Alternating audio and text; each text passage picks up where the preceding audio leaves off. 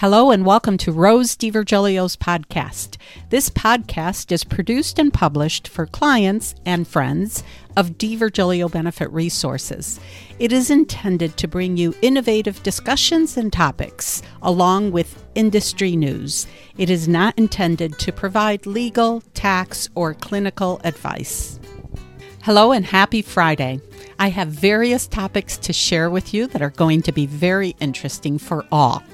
Okay, so by now, most of you know that I have a thing for news and that I am passionate about researching healthcare and sharing various topics with you. Not only industry related news, but innovative news as well. So, some of you have asked why I do what I do and how I remember it all. And that's a legit question. But let me share a little bit, uh, a little secret with you. I do not remember it all, and some days I try not to. what I try to do is I try to understand the subject matter. Let me share a little bit of my background with you. Back in 1990, when I moved to the Binghamton area, I came with an insurance background, primarily a property and casualty background. So naturally, I found work here with a life insurance carrier. I later also worked for a health insurance carrier, which really increased my desire to learn more about our healthcare system. And I also worked for a local hospital. I held very minute roles with these employers. However, the individuals that interact that I interacted with along with my roles, however small they were, did inspire me to learn more. I knew that I wanted to pursue my desires to learn more about our healthcare system and study and interact freely without conflict or limitations. So I decided to go into business for myself as a licensed life and health insurance broker while I pursued these interests back in 2007. Even though I was licensed by the New York State Department of Financial Services as a life and health agent, I wanted to be able to give my clients more and the best guidance possible and contribute to many of the complex conversations. So I enrolled in the American College of Financial Services to obtain my first insurance designation, the Chartered Healthcare Consultant which was taught by a very knowledgeable attorney in 2014 at the height of the Affordable Care Act introduction. And since a year does not go by without new government regulations, new or modified coverages, and new techniques for controlling benefit costs, I decided also to earn the Registered Employee Benefit Consultant designation. Earning the Registered Employee Benefits Consultant designation elevates your credibility as a professional. But I didn't stop there.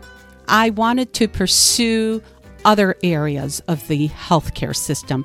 So I went on to earn a micromasters in healthcare administration to be sure that I could further understand the subject matter a bit more from the provider side.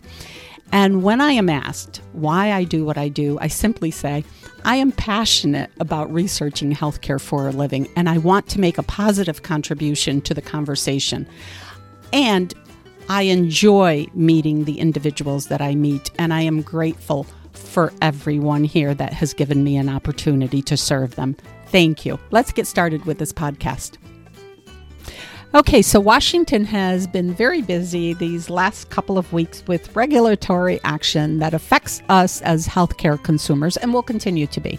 And I am watching one topic and I have an update on another topic. The one topic that I'm watching for you is CMS's final rules on the drug Aduhelm and the Part B premiums um, and whether they will reduce those. As you recall, uh, when the drug Aduhelm was released and given the um, Food and Drugs Administration's uh, accelerated approval, it came to the market with a price tag of $56,000 annually.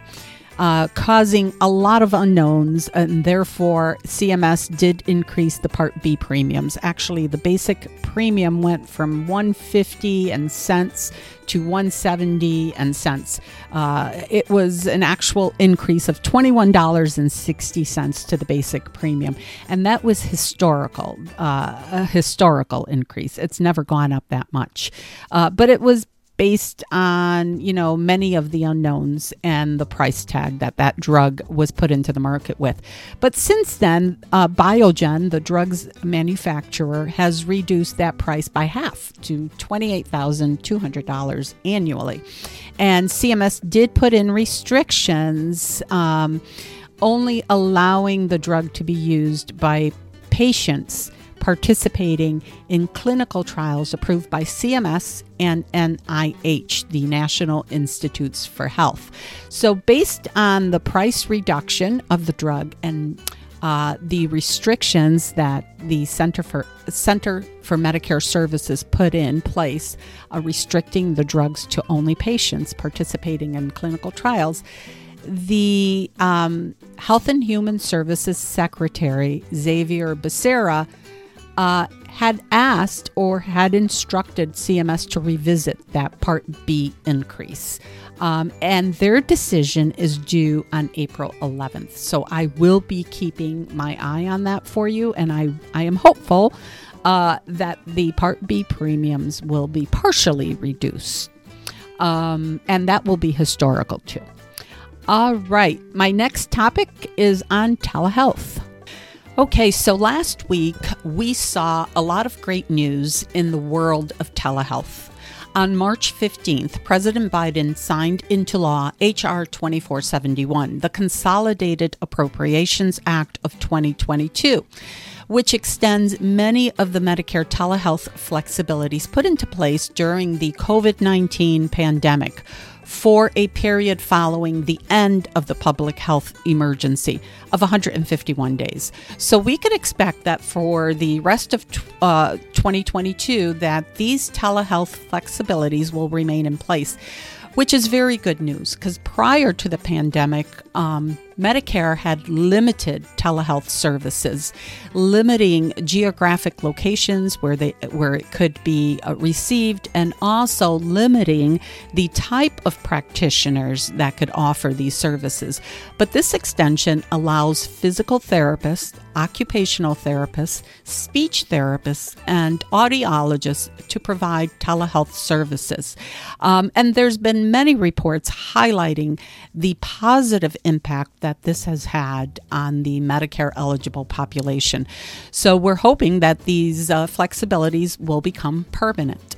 All right, so the next topic that I want to discuss with you is the new prescription drug and healthcare spending reporting requirements from a carrier and plan service provider that is going to be required supposedly uh, in December of 2022.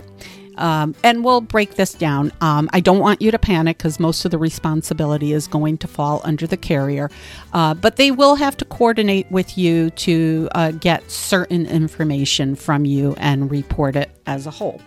Um, so let's take a look at this uh, new law that's making noise out there, and I'm sure you've gotten many briefs on. Uh, let me break this down for you. Okay, so also under the Consolidated Appropriations Act of 2021, uh, group health plans and health insurance issuers are required to submit certain information related to prescription drug and other healthcare spending to the Department of Labor, the Department of Health and Human Services, and the Department of Treasury, known as the departments.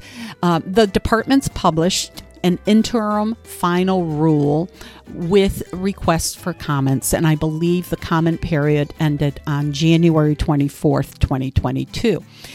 Uh, but I don't want you to panic because most of the responsibility for the reporting, um, I believe, is going to fall under the issuer. So that would be the carrier. Because uh, most small groups do not have any information uh, as far as uh, prescription drug uh, data or healthcare spending. You don't because you're community rated, okay? Uh, but the carriers may have to coordinate with you um, to pull data such as employee premium contributions. Um, this is also required under this report. And uh, they're extending uh, the beginning of this reporting to December 27th, 2022. However, uh, no form has been issued and the final rules have not been issued. So, um, we are still waiting for more guidance from the departments and also the carriers. So I don't want you to panic. I know a lot of briefings have put been put out on this, but it's uh, mostly noise, uh, you know, to get your attention. Um, so, given the nature of the rule and that the departments have requested comments on the uh, interim final rules, the requirements of the IFR are subject to change. So, uh, these, uh, you know, this conversation could change as we go along, but I will definitely keep you informed. And uh, carriers may be reaching out to small groups, you know, collecting this data. So it's very important that you open every piece of mail. And if you have any questions, to, to you know, ask me. I am here to help you with that. But I will keep you informed. Okay, now on to the fun part of this podcast. I wanted to share with you uh, some scientific research on brain reading, uh, I, which I felt was very uh, interesting. It's astonishing.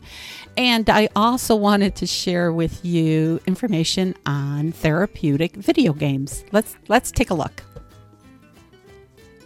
Okay, so the best part of this podcast, my favorite part that I want to share with you, is an article that came across my desk from a health blog that I follow, Morning uh, Rounds by Stat.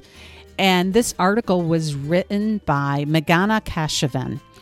And it highlights a German scientist who has done research on brain reading.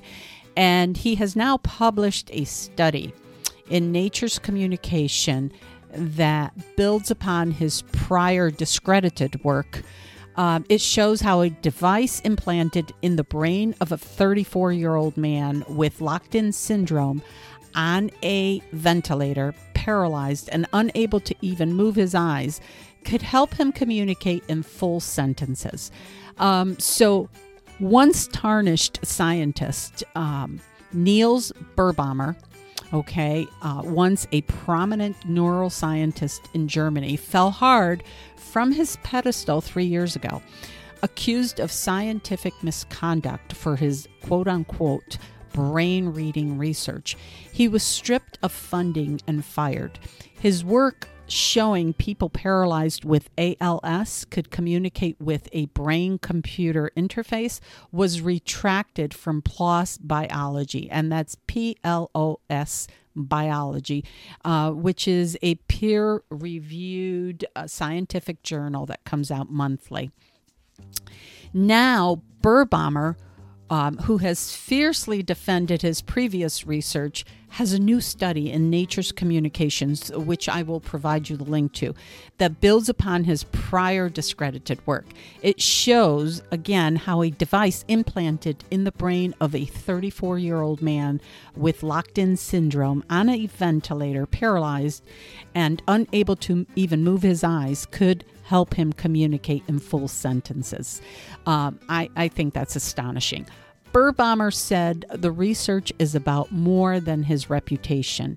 Uh, quote unquote, we do these things because we want these people to be alive, even if society doesn't want them to be.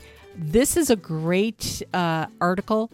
Uh, I, it just gives us a positive outlook uh, on uh, how scientists like Birbaumer, who do not give up, could help these individuals. So I will share these links with you. Um, take a look at the study in Nature's Communication. Uh, it's very interesting. And again, this is astonishing. Okay, so the next interesting topic takes us to the world of video games, and uh, we will be discussing therapeutic video games. Um, in a previous podcast, I had recommended the game Wordle, and many of you shared that you were playing it daily and enjoying it. And prior to the pandemic, I might not have believed that playing a game could have such a therapeutic effect. Uh, as I preferred reading a good book to escape or walking uh, with my dog to relieve stress. However, I am now a believer. It seems that there are many people finding solace in playing video games, and that is what Deepwell is hoping for. Uh, the company is the brainchild of medical devices executive Ryan Douglas and veteran game publisher Mike Wilson, who are assembling a team from respective fields to push the health benefits of playing certain games. The two are teaming up to bring video games to the market as a form of therapeutic treatment for anxiety, depression, and hypertension with complete FDA approval as an over the counter treatment. According to their site, the team isn't revealing any projects yet, but Wilson shared that its first game, set for the first quarter of 2023 and developed with an outside team, will be designed to treat mild to moderate depression, anxiety, and hypertension. Um, today, there is only one FDA authorized game for ADHD, and that is Endeavor RX. Uh, this was approved in June of 2020. Endeavor RX was the first and only doctor prescribed video game uh, treatment for kids with ADHD. And it is intended to be used as a part of a therapeutic program, and of course, not a standalone therapeutic or substitute for ADHD medication. Um, another game that I like, um, that I would like to mention, is one that my 90 year old mother likes to play, and that is called Lumosity and it's spelled L U M O S I T Y.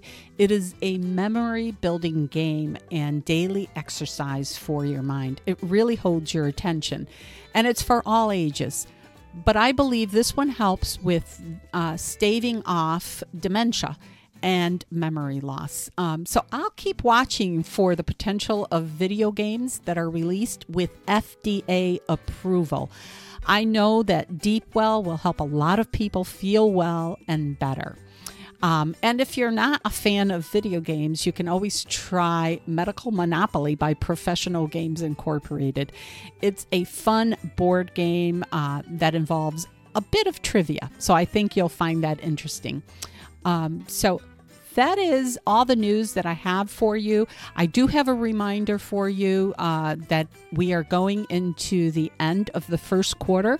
So if you are enrolled in a Medicare Advantage plan, you want to make sure that you take advantage of the over the counter uh, product rebate that they give you or uh, benefit. You want to make sure that it does not expire. Some plans give you a $30 over the counter uh, product rebate, and others uh, give you a $45. It differs from plan to plan, but you want to make sure that it does not expire because it does not roll over. So, just a reminder on that.